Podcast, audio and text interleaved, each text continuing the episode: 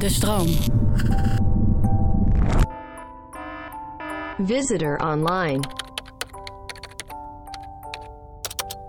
Nederland staat bekend om een aantal dingen: klompen, molens, wiet, kroketten, tulpen en natuurlijk kaas. Maar Nederland heeft ook een andere kant, waar we vaak minder trots op zijn. Namelijk de hoofdrol die we spelen in handel en productie van drugs als ecstasy en speed. Maar wat bijna niemand weet, is dat Nederlandse misdadigers wereldwijde voorlopers zijn in phishing.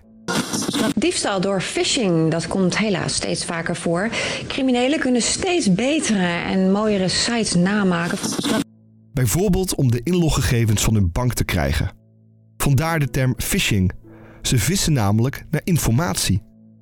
En onze oplichtingsmethodes, zoals neppe website links en digitale panelen om mensen mee op te lichten, zijn een heel groot en belangrijk Nederlands exportproduct voor de digitale onderwereld. Bonkara is aangehouden omdat hij met cash betaalde bij Haiku. Haiku, de bitch, heeft hem gesnitcht. Hoe gevaarlijk is de online fraudewereld? Hoe werken de technieken die je op listige wijze laten inloggen? En hoe makkelijk is jouw bankrekening leeg te roven door deze online dieven?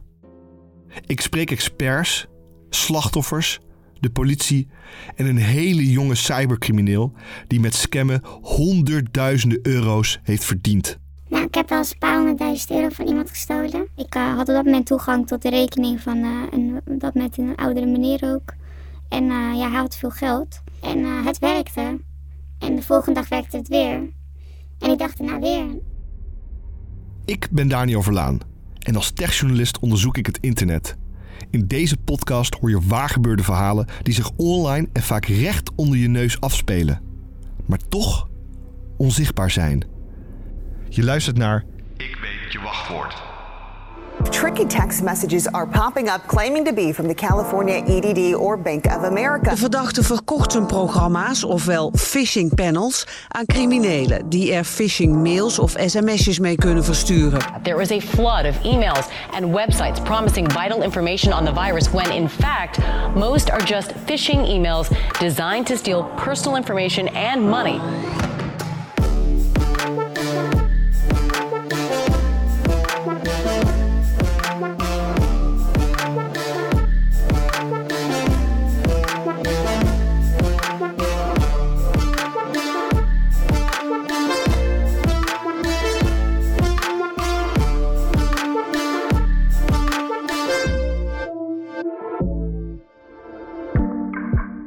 Hey mam, dit is mijn nieuwe nummer. Mijn oude nummer kun je verwijderen.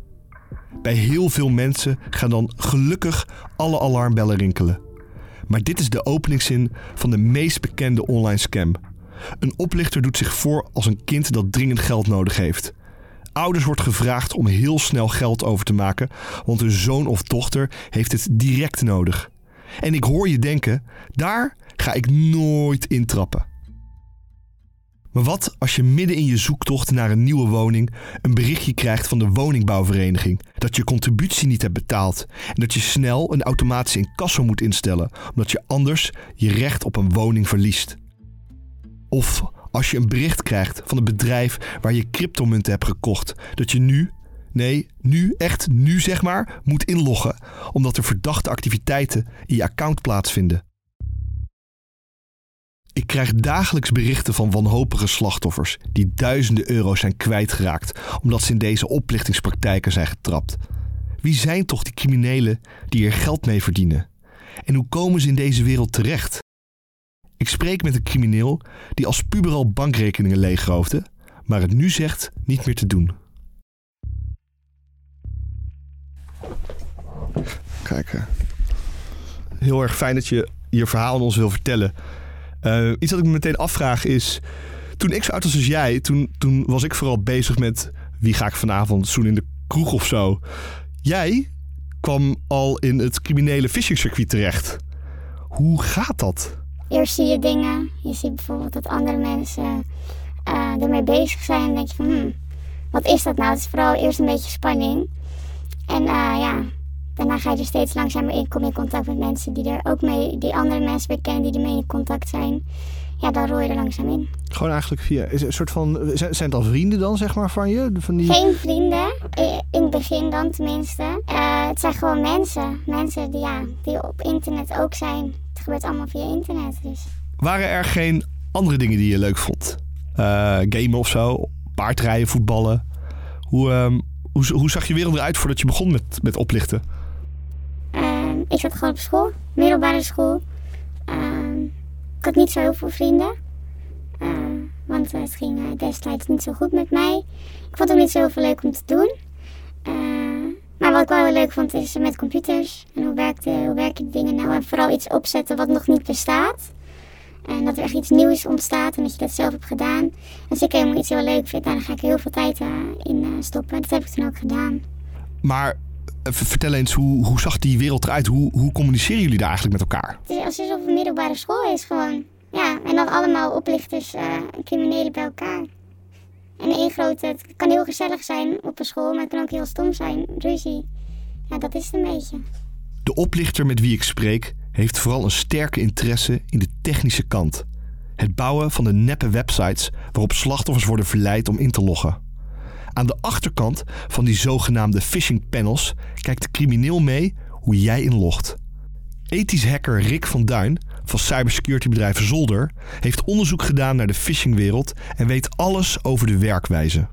Phishing panel is eigenlijk een stukje software, eh, vaak een webapplicatie, eh, gemaakt om eh, ja, een slachtoffer eh, te verleiden om gegevens af te staan. Dat kan zijn een gmail.com phishing panel, een Facebook phishing panel, maar het kan ook ING, Rabobank, Fabian AMRO zijn. Hè? Dat soort eh, panels heb je allemaal.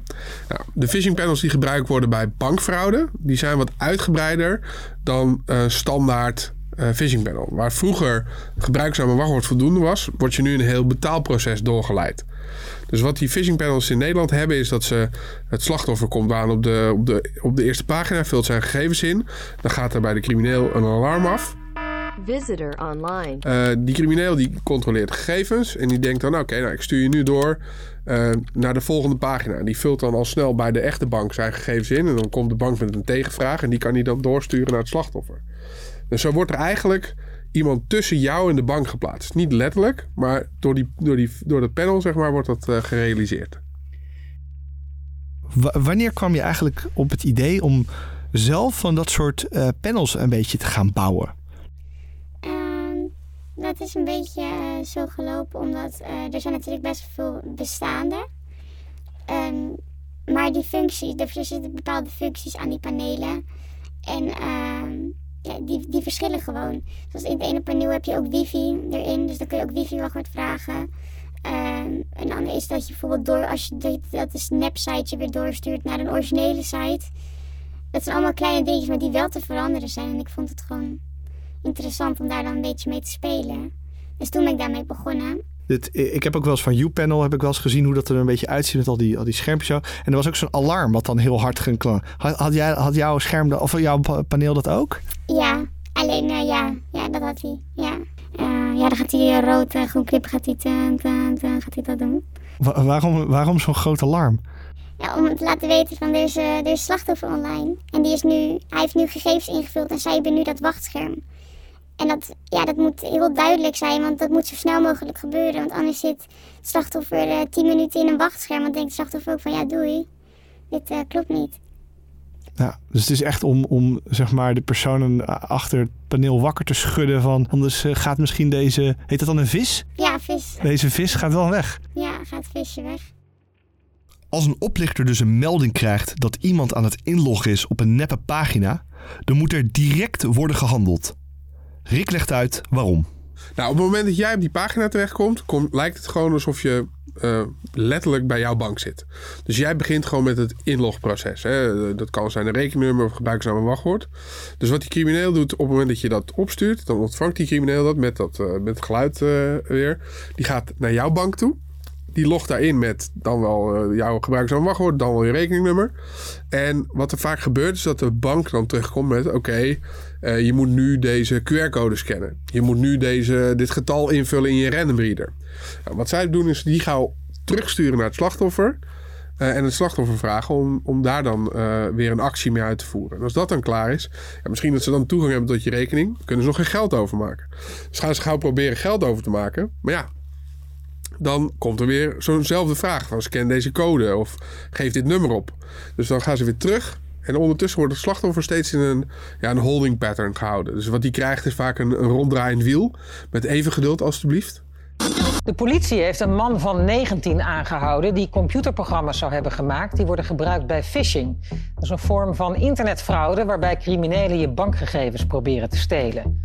Het is voor het eerst dat zo'n bouwer van criminele software is aangehouden. Dit nieuwsbericht gaat ook over een panelbouwer. Hij wordt in de phishingwereld Haiku genoemd. Hij bouwt panelen om door te verkopen aan oplichters. Gina Doekie werkt als digitale detective bij de politie en heeft bijgedragen aan de opsporing van Haiku. Haiku is een eh, panelbouwer van phishingpanelen die we dus in oktober 2020 hebben opgepakt. Um, en tijdens zijn verhoor vertelde hij dat uh, hij de norm heeft gezet in Nederland qua phishingpanelen. Um, dat, het gewoon, uh, dat er hele slechte phishingpanelen op de markt waren en dat hij um, ja, de beste kwaliteit phishingpanelen op de markt heeft gebracht. Politie! Open doen! Ja, in, oktober 2020 hebben we dus Haiku opgepakt. Um, en het was een dag waarbij we nou ja, met het hele cybercrime team uh, naar de woning zijn gegaan van Haiku. En uh, met het arrestatieteam naar binnen zijn gegaan. Um, en het arrestatieteam uiteraard als eerste. En uh, nou ja, wij kwamen als digitaal specialisten daar achteraan. Bij zijn aanhouding had de verdachte een geladen vuurwapen binnen handbereik. Uh, ik stond daar in de kamer en ik weet ook nog dat ik toen een uh, vuurwapen zag liggen op zijn bureaustoel. En dat nou, schrok ik heel erg van. Uh, omdat het, ja, een, een, uh, het is cybercriminaliteit. Je gaat er niet per se van uit dat er een vuurwapen nou ja, aanwezig zou zijn. Blijkbaar vond hij het nodig om een vuurwapen te hebben. Ben je ooit opgepakt? Nee. Nee. Ben je er bang voor? Nee.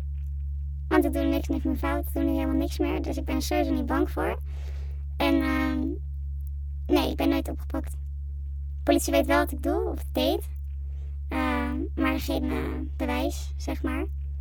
En uh, ja, nee, nee, nooit gepakt. En ik was ook slim, dus ja. Slimme, slimme ex-crimineel. Ja. Als een cybercrimineel eenmaal een goed werkend panel heeft, is het heel makkelijk om snel rijk te worden. Oplichters zijn bereid veel te betalen voor goede software. Hoeveel, hoeveel vroeg je ervoor per paneel ongeveer? En met online zetten erbij. Ja? Ja, 500 euro. 500 euro toch wel? En het ligt er nog aan als dat is dan een, een, een normaal standaard uh, site met betaalverzoekjes. Uh, maar andere sites kunnen ook wel gewoon 2500 euro. Als oplichter hoef je dus helemaal geen hacker of cyber-expert te zijn. Je koopt gewoon zo'n paneel en je kunt aan het werk. En dat is een hele gevaarlijke ontwikkeling, ziet ook de politie. Kijk, Heiko was een panelbouwer en hij ja, verkocht eigenlijk zijn stukje software aan andere phishing-criminelen om dat te gebruiken. En dat noemen wij ook wel cybercrime as a service. En hij ging jou wellicht misschien helpen om zelfs je phishing-paneel ja, up and running te krijgen, technisch gezien. Dus wat wij ook zien, is dat veel minder technische criminelen, uh, zelfs criminelen die vroeger gewoon huizen gingen inbreken of uh, winkeldiefstal deden, die gaan nu ook cybercrime um, ja, doen. Doordat je geen geniale hacker hoeft te zijn om mensen online te beroven, is de overstap naar de phishingwereld vrij gemakkelijk. De scene wordt er steeds groter en groter. In Telegram-groepen worden openbaar deals in panels gesloten en nummers van slachtoffers gedeeld. Yo, je wil die uh, betaalverzoek ophoedelen. Of criminelen doen in de chat voor hoe je vissen kunt opbellen om ze zo binnen te halen. Hallo, hele goede avond met Marco van Dalen van de Fraude Helpdesk. Ik bel u omdat er recent gebeurtenissen zijn gepleegd op uw rekening die niet voldoen aan uw normale betalingsritme. En daarom zou ik heel even een verificatie met u willen doorlopen. Ook op straat leeft phishing. Of zoals het in straattaal wordt genoemd, de F-game. In raps hoor je verwijzingen naar de bankpasjes van ABN AMRO, ING en de Rabo. Oftewel, Green, Ora en Baro. We vullen die Ora, we vullen die Baro, we vullen die Green, ey. Die pasjes zijn nodig om het gestolen geld te pinnen en zo de buit te kunnen cashen. Hiervoor worden zogenaamde geldezels gebruikt, vertelt Rick. Als iemand toegang heeft gekregen tot jouw rekening, dan moet dat geld op een gegeven moment uit het banksysteem. Want de banken, als het lang genoeg duurt, dan gaat zo'n bank, eh, de heeft de fraudeafdeling en die gaan proberen dat geld terug te halen. En zolang het in het banksysteem zit, is dat relatief eenvoudig. Maar op het moment dat het omgezet is in cash, dan is het heel moeilijk. Dus eh, voor zo'n crimineel is het van belang om dat geld eh, uit de muur te krijgen.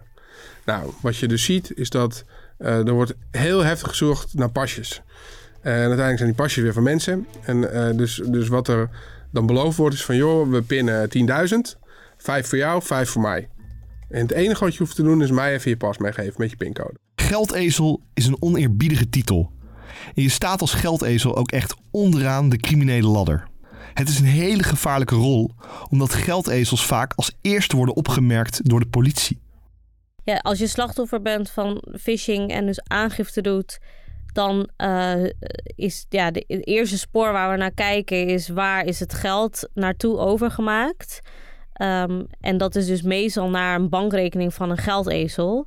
Dus de naam en persoon van die geldezel staat gewoon eh, als transactie in, in, in de bankrekening van het slachtoffer. Een belangrijk onderdeel van de online scam is het kopen van geschikte slachtoffers. Kopen? Ja hoor, die worden gewoon te koop aangeboden in chatgroepen. Nou, eh, wat je dus ziet is eh, dat er veel gehandeld wordt in, in leads, in, in persoonsgegevens. Nou, dan kan je vaak ook filteren op waar je het van krijgt. Dus bijvoorbeeld ZZP'ers of boomers.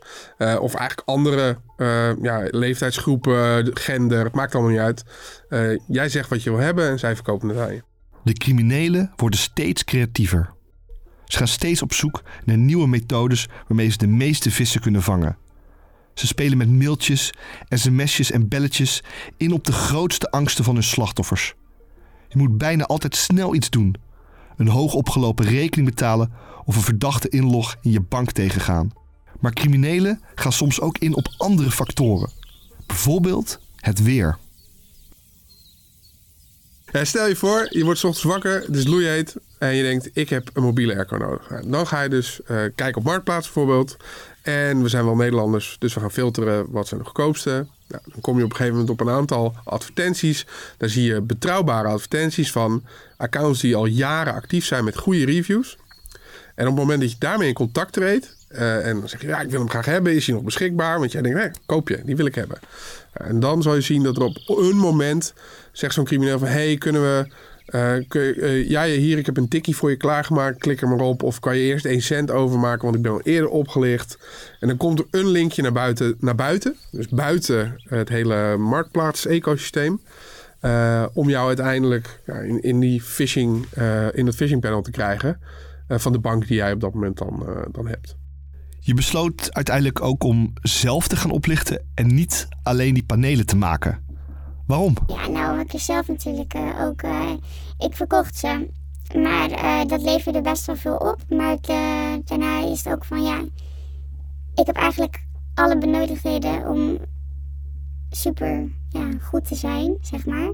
Om echt heel ver te komen. Waarom zou ik dat niet doen?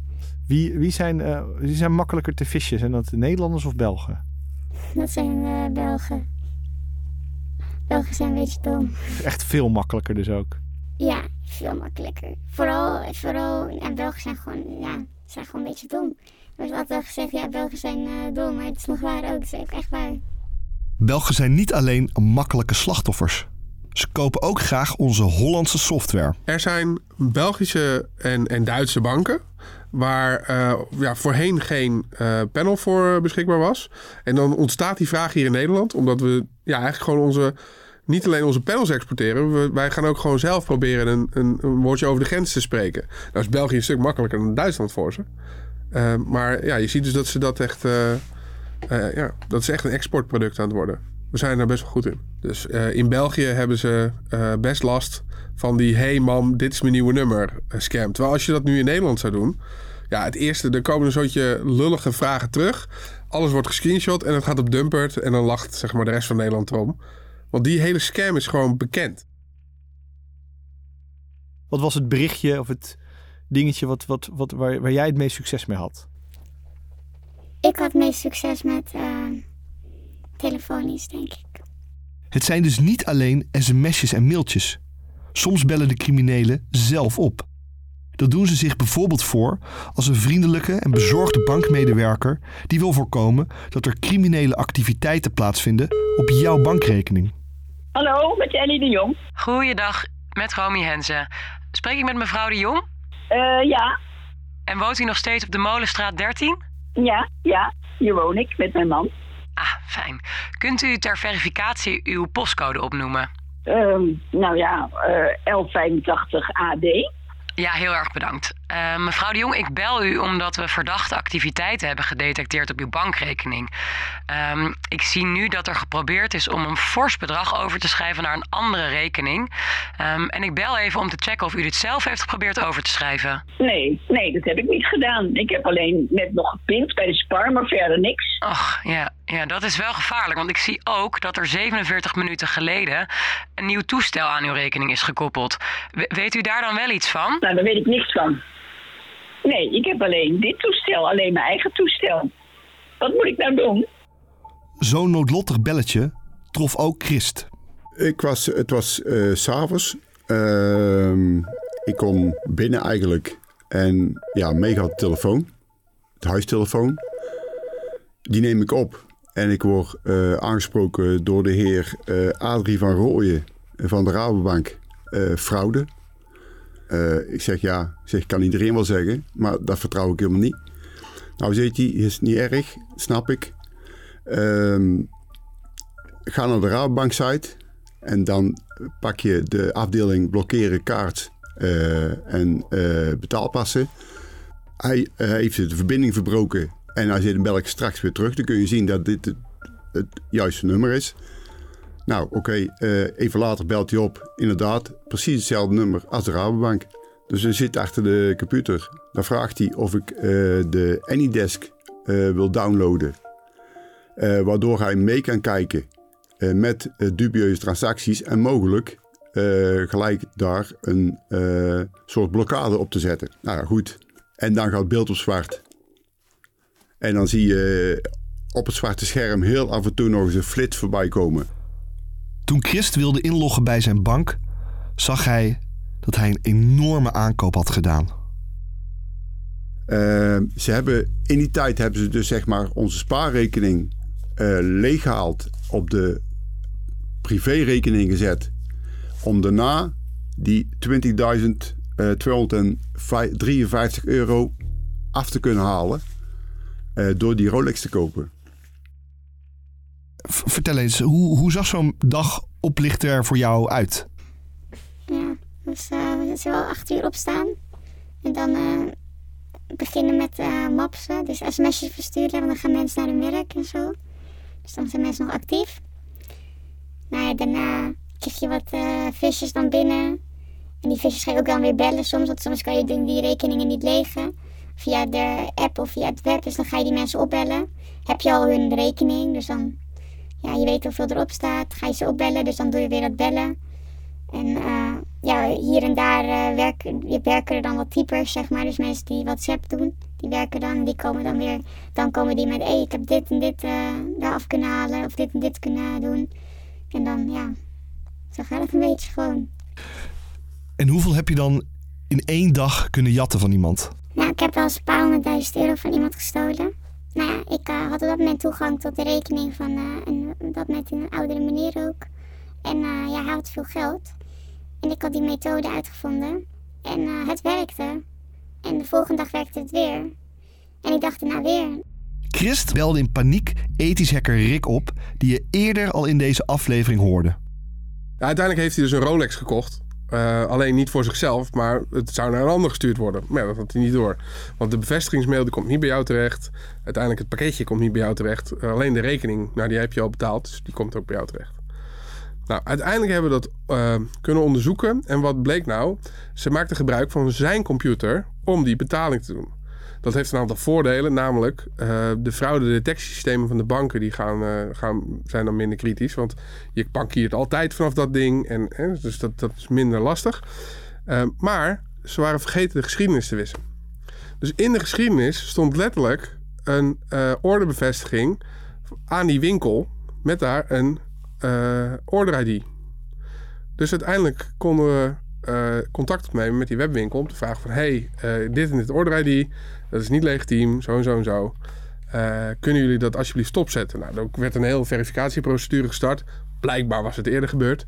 Eh, en eh, na het afronden van die verificatie hebben ze de order geannuleerd. Die, die Rolex ligt nog ergens in een warenhuis of ik weet eigenlijk niet waar. En het geld weer teruggestort. Het is natuurlijk, zo iemand is gewoon zijn gewicht in goud waard, zeg maar. En inderdaad, de derde of de vierde januari stond netjes het geld weer terug. Hoe kun je voorkomen dat je niet zelf slachtoffer wordt van deze criminelen? Rutger van Haastert van onze partner KPN heeft wat tips voor je. Vraag jezelf af, verwacht ik een bepaald bericht? Als je net een collega om een document hebt gevraagd en je krijgt die in je inbox, ja, dan is er waarschijnlijk weinig aan de hand. Maar ontvang je uit het niets een Excel-bestand met als bestandsnaam salaris van alle medewerkers, ja, dan kan er wel eens iemand achter een oplichtingspaneel zitten. Zoals je net al eerder hoorde, criminelen doen vaak een dringende oproep in hun berichten. Wees dus achterdochtig bij e-mails waarin wordt beweerd dat je bijvoorbeeld onmiddellijk een rekening moet betalen voor je energie. Als je je muis of je vinger op een linkje plaatst, dan kan je zien waar dat linkje heen verwijst. En ziet dat er gek uit? Nou, browse dan even zelf naar je energiemaatschappij om te controleren of je je rekening inderdaad nog moet betalen. Criminelen bekijken ook op sociale media met wie je contact hebt. En vervolgens is het kinderspel om jou een e-mail te sturen uit naam van een vriend of een collega. Kijk bij een e-mail dus niet alleen of iemands naam klopt, maar dubbelcheck ook het verzendadres. En als je op je hoede bent en je rustig blijft nadenken tijdens het lezen van je e-mail of andere berichten, ben je absoluut geen makkelijke vis.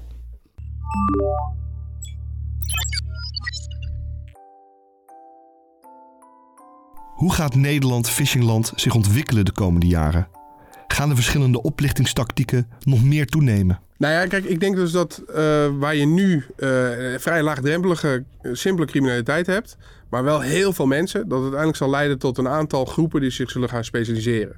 Dat kan zijn heel gericht op, op rijke mensen of op, op specifiek op crypto. En hoe gaat de politie hiermee om? Phishing zal steeds geavanceerder worden. Het zal steeds moeilijker zijn om het echte van het neppe te onderscheiden.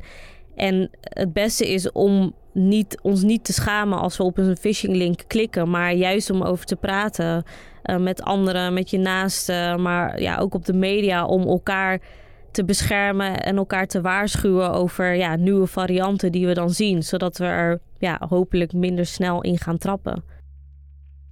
Doe je nu nooit meer? Ik wil niet zeggen dat ik ooit eh, in mijn toekomst nooit eh, meer ernaar om ga kijken. Want ik denk dat het wel eh, voor altijd een, iets van mijn leven is, toch wel. Maar ik heb nu vooral heel veel motivatie om het juiste te doen. En ik werk voor mijn geld tegenwoordig. En ik krijg geldbesef. Dus als ik nu mijn salaris krijg, denk ik van ik heb wel echt uren moeten maken ervoor. Dus ik denk niet dat ik eh, zou het niet meer doen. Ik zeg niet dat ik er nooit meer naar om zou kijken. Maar zelf actief erin bezig zijn niet. Voelt het niet heel raar om nu een normaal salaris te verdienen? Jawel, het is ook heel weinig. Ehm, heb je ooit ehm, spijt gehad van, van een oplichting die je hebt gedaan? Of van, waarvan je nu denkt, dat had ik echt niet moeten doen? Of dat voelt, voelt, voelt heel... Of van allemaal, ik weet het niet zo goed. Heb jij, heb je ergens spijt van? Ehm, nee, eigenlijk heb ik geen spijt.